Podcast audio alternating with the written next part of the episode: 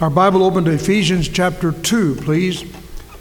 We uh, have looked at chapter 1 the last services, last Wednesday and last Sunday, and we're in chapter 2. Now keep in mind that this little book was written probably from the city of Rome in 64 AD. It was among the early prison epistles. And it seems like Paul was in prison when he wrote this.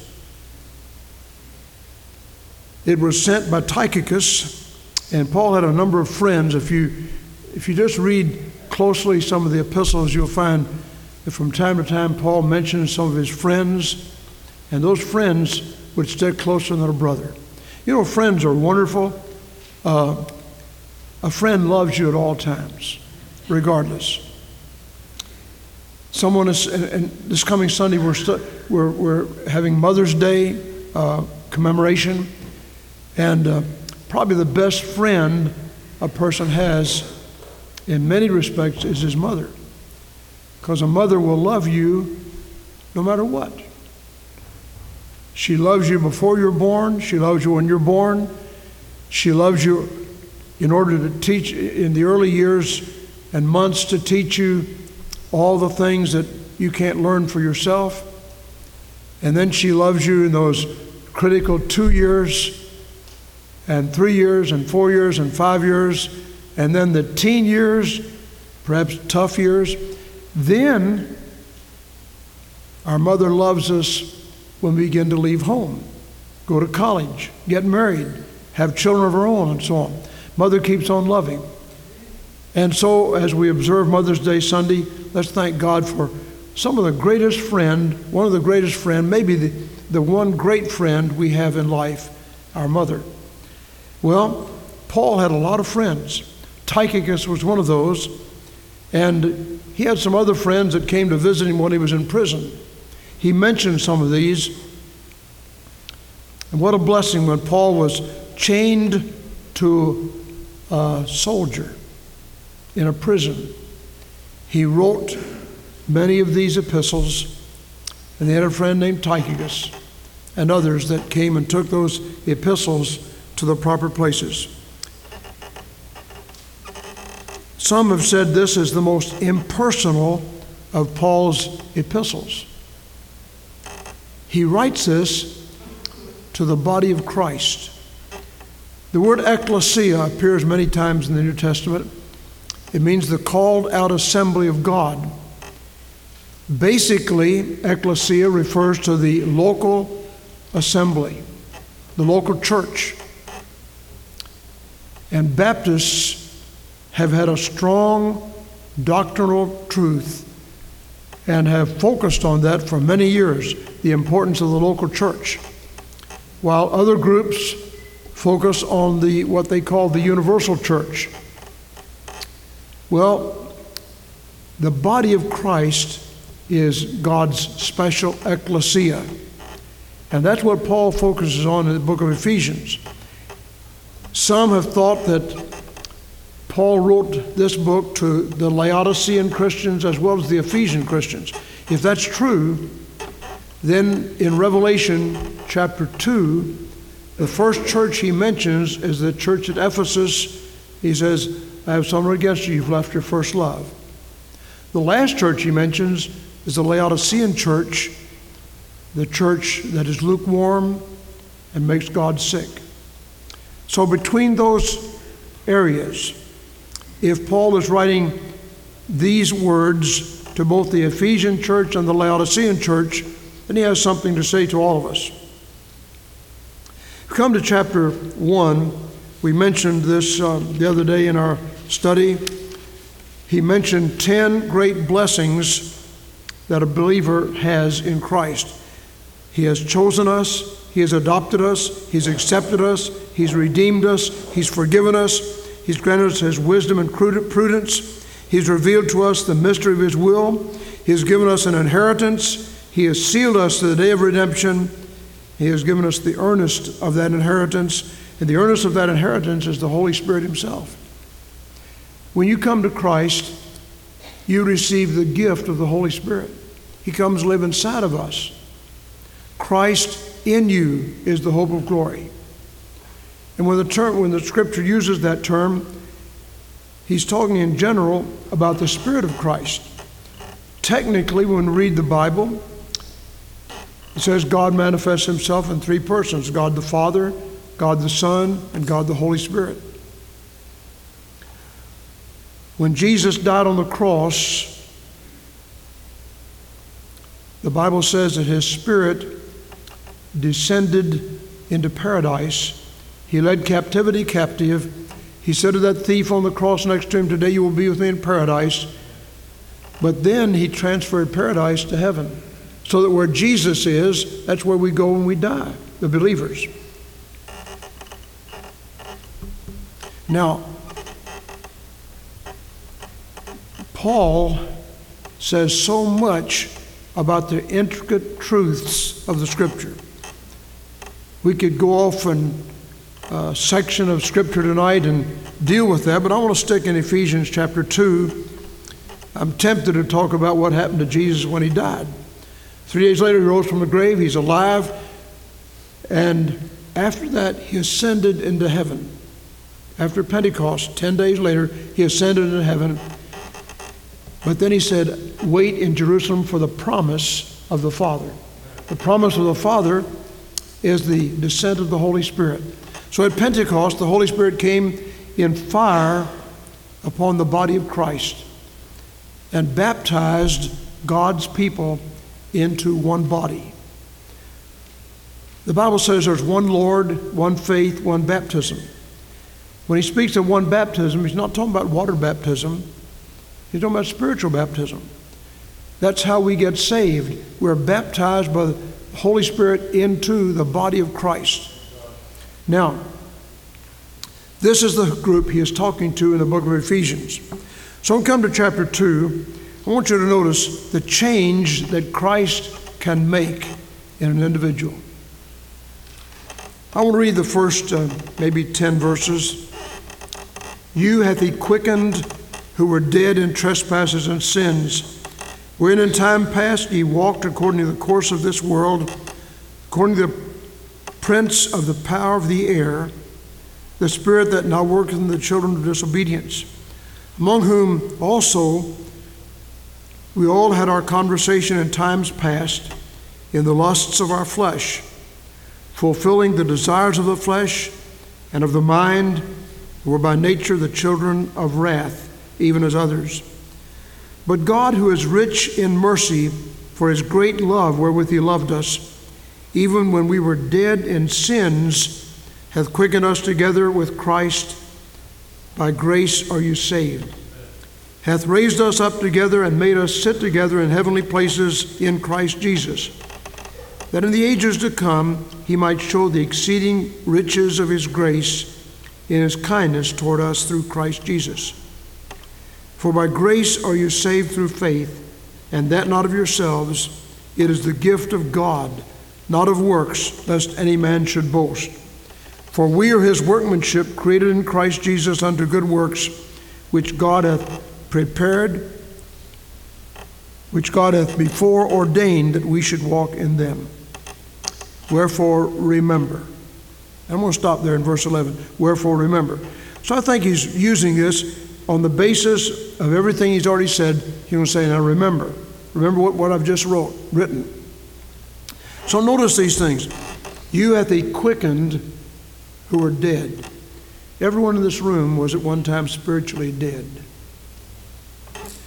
When we go to witness to a lost person, remember that person is dead spiritually. The only thing that can bring life is the Word of God and the Holy Spirit using the Word of God. God has promised to bless His Word. The Word will not return void, but will accomplish the purpose whereunto we sent it. So when we go and give somebody the Word of God, whether it's in a tract form or whether we sit with them and talk with them about their need of Jesus, whatever it is, the Holy Spirit uses the Word to bring conviction and ultimately conversion. The Holy Spirit is the one that makes us alive. So everyone here was dead. We've been made alive in Christ. You just think of that. The word resurrection is used about Jesus. And then Paul says, Behold, I show you a mystery. We shall not all sleep. We shall all be changed in a moment, the twinkling of an eye, at the last trump, for the trumpet shall sound, and the dead shall be raised incorruptible. We look forward to a resurrection. But we've already had a resurrection from death and trespasses and sins. When we talk to an unsaved person, we ought not to get offended if that person doesn't understand. They may cuss us out. They may close the door in our face. They may do all kinds of obnoxious things, make fun, and so on. That's because they're dead in trespasses and sins. And so, as God puts that person on our heart, we go back again and again and again. One of the problems we face as believers, we sometimes give up. We just get tired and we give up. We say, Well, I'm not going to be insulted by that guy anymore. If he wants to go to hell, let him go to hell. Some people have used that as a spiritual tool. One man in our, who became a member of our church years ago came down the aisle one day and said, I want to give my heart to Christ because somebody came to see me the other day and I told him I wasn't interested. I was going to go where all my friends were in hell. And that man left and said, Well, go on to hell if that's what you want to do. Now, I don't advise that, but he said that stuck in my heart. I didn't want to go to hell. I came today to hear you preach, and I've come to give my heart to Christ. He became a faithful witness. He's in heaven now.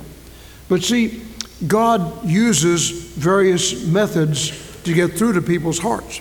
You hath he quickened. Everyone we meet in life, we need to find out where they're headed, where they're bound. Are you going to heaven or are you going to hell? I've heard, I've mentioned this many, many times. One of the great soul winners we had in our church was Miss Iva Morris. And Miss Iva used to meet people on the streets, and she would say boldly, the only two places spend eternity, heaven or hell, where are you going? And uh, God used her to win a lot of people to Christ. She used to come to church and sit on one of the rows right here in the front, and she'd bow her head. We had an evangelist. He saw her doing that one day. He says, Is that lady going to go to sleep? I said, Sir, she's not sleeping. She's praying for you. And when the service was over, he stood in the line, and she came by and said, The only two places go, heaven or hell. You're going to heaven or hell. and the evangelist said, I've never had anybody ask me that before. Well, Ms. Iva Morris won many to Christ. And on the day of her funeral, I can hardly tell this without tears. Many came by as I stood by that casket, and they looked down at that lady, and they said, That lady won me to Christ down here on the street, on State Street, or down on the circle downtown. Uh, she told me about Jesus, she gave my, I gave my heart to Christ because of this woman. You see, God uses people, and you and I can be used by God. You imagine the joy of being used by God. Well, you hath he quickened who are dead in trespass and sins. Look in verse 2. When in time past we walked according to the course of this world, according to the prince of the power of the air, the spirit that now worketh in the children of disobedience. Every one of us had our background in the devil. We got here, we were not children of God, we were children of the devil. Jesus said one day, You're of your father, the devil. Not until you're changed by the power of the Holy Spirit, you become a child of God.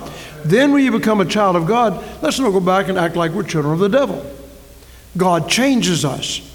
If any man be in Christ, he is a new creation, he is a new creature. Old things are passed away. Behold, all things are become new. And then look in verse 3 among whom also we all had our conversation, our citizenship, our behavior in times past in the lust of our flesh fulfilling the desires of the flesh and of the mind, and were by nature the children of wrath, even as others. We have no right to brag. we've given our hearts to Christ. Almost everybody in this room can say, I'm saved. If you're not saved, let the Holy Spirit deal with your heart tonight. If you are saved, remember that you used to be like everybody else. You were lost. You were a child of the devil.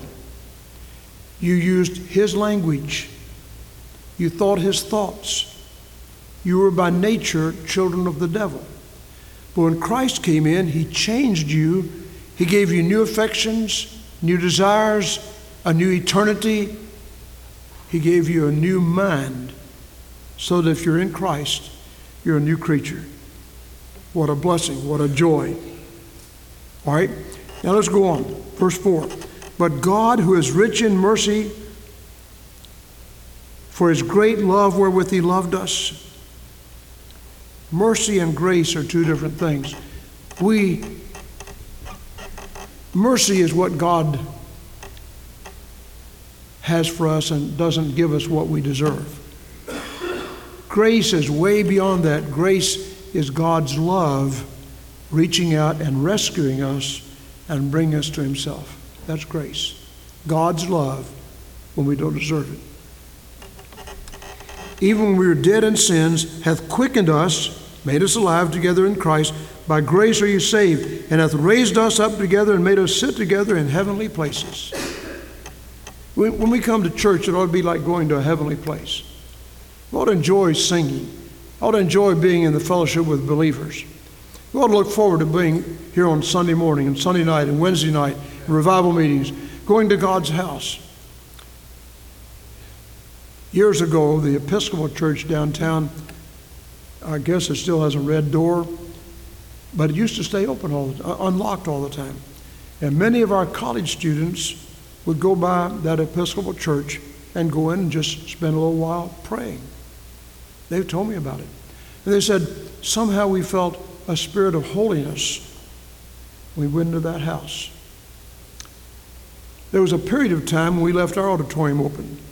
Uh, we had some problems one summer. We got burglarized 13 times. And uh, so we began to lock the doors. But uh, uh we live in strange times now. But there's a certain holiness when you come into the house of God. Brother Clyde Gordon, who's in heaven now, used to say, When I come in the doors over at Glendale, he said, I feel the Spirit of God there. Well, there should be a spirit of holiness when we come into God's house. Let's love each other. Let's remember that each of us had his conversation in times past in the lust of the flesh. We were something, now we're something different. God has made us new in Christ. He's raised us up together to sit in heavenly places in Christ Jesus. That's not talking about heaven after a while. That's talking about heavenly places right here where, where we are. That in the ages to come, he might show the exceeding riches of his grace in his kindness toward us through Christ Jesus. In other words, so he can put us on display. When we all get to heaven, what a day of rejoicing that's going to be. When we all see Jesus, we'll sing and shout the victory. When we get over there, have you ever thought about much about going to heaven? Uh, a lot of people say, well, I'm, I'm, hoping to go to heaven. I want to go to heaven. Uh, I'm not quite ready. I'm not ready for the next train, but I do hope to go there. If you're saved, Christ may come any moment. He may come before this service is over. In 1 John chapter 2, it says, Little children, let us not be ashamed before him at his coming. So we need to stay prayed up, confessed up. We need to take our burden to the Lord and leave it with him. Should he come tonight before the service is over and catch us up, we say to him? Say, Lord, I'm weighted down with all kinds of burdens and I just can't take it. I have hurts in my heart. I have resentments in my heart. I have ill will in my heart. Or, Lord, I've forgiven everybody that hurt me. And if I hurt somebody else, I've tried to go to them and make it right. I want to be ready when He comes. Now, the Catholics concocted something they call purgatory. And uh, this is not taught in the scripture, but their position is that if you die with these sins on your mind and your heart, and you haven't confessed them, that you go to purgatory and somebody can pray you out of purgatory by giving so much money or lighting candles at the altar and so on. And you can stay in purgatory and burn for your sins for a little while and then get out and go to heaven. Well, there's nothing in Scripture that teaches that. When you die, you're going immediately to heaven or hell. There's no intermediate place. There's no second chance after death. And so we need to stay ready. There's a little song the quartet used to sing I want to be ready. I want to be ready. I want to be ready to walk in Jerusalem just like John. And walking in Jerusalem, not talking about Jerusalem over in, in Palestine, he's talking about Jerusalem in heaven. I want to be ready to walk in Jerusalem just like John. John, in the Revelation, saw the beauty of the coming Jerusalem. And that's what we're talking. I saw the new city coming down from God out of heaven, prepared as a bride adorned for her husband. That song says, I want to be ready to walk in Jerusalem. And so our lives need to be structured in such a way that day by day and hour by hour, we say, Lord, I'm ready. I'm ready. If that's true, why should we be afraid of what people can say to us? Why should we be afraid of what people can do to us? Sometimes, um, you know, we feel like we need to be overly cautious. I've known some people that say, I'll never get on an airplane. There have been too many airplane crashes. The problem with that is there are more people get killed in cars than, car, than planes. And nowadays, you may get killed walking down the street or down an alley or in your own home. So we need to be ready at all times. We do not know for sure that we'll have a warning. Brother Gordon was preaching down at New Union. I was with him in a revival meeting down there. And right in the middle of the service, a man near the front just dropped down, died, right there. And of course, it disturbed the service. They came and tried to help him and take him out. Uh, we never know what's going to happen. So we need to be ready at all times. And to be ready means that we're confessed up, we're prayed up, we've gotten all the things in our hearts that are wrong, present them to the Lord, and leave them there. And God will take care of it. All right, let me go on. That in the ages to come, that God might put us on display and say, This is the way God's, this is, this is what happens to a person when God comes into his life. For example, Job. When we read Job, we know the, whole story. Job didn't know what was happening to him. Satan made a bid for him, and Satan went to God and said, Now, uh, God, the reason Job is behaving like he is and so good is because you put a hedge around him, you don't know anything happened to him. And God allowed Satan to touch him. And Job went through tyranny and terribleness. He lost his family, he lost his goods, he lost his farm, he lost his family. He, his wife said, Curse God and die. He had some friends come to see him and they accused him of sin. So the reason you're in such terrible plight is because of the sin in your life. And all these things, Job did not curse God. At the end, God restored Job and gave him more than he had ever had before. He put him on display this is the way a godly man looks at things. When people said all manner of evil against you, what do you do? You can get hurt and crushed and be, be out of joint. Or you can say, look what they did to Jesus. They crucified Jesus. And while he was dying, he said, Father, forgive them. They know not what they do. That in the ages to come, he might put you on display before the world. Then in verses 7, uh, 8 and 9 and 10, the climax this tremendous passage For by grace are you saved through faith, and that not of yourselves. It is the gift of God, not of works, lest any man should boast. It's totally God's grace, God's love. Not what we do, but what He did. If someone should say, Why are you going to heaven?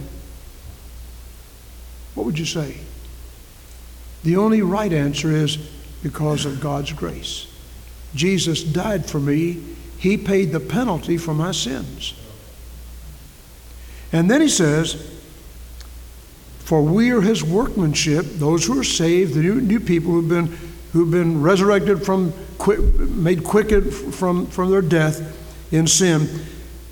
He says, We are his workmanship, created in Christ Jesus unto good works, which God hath before ordained that we should walk in them. So God has made us for a purpose.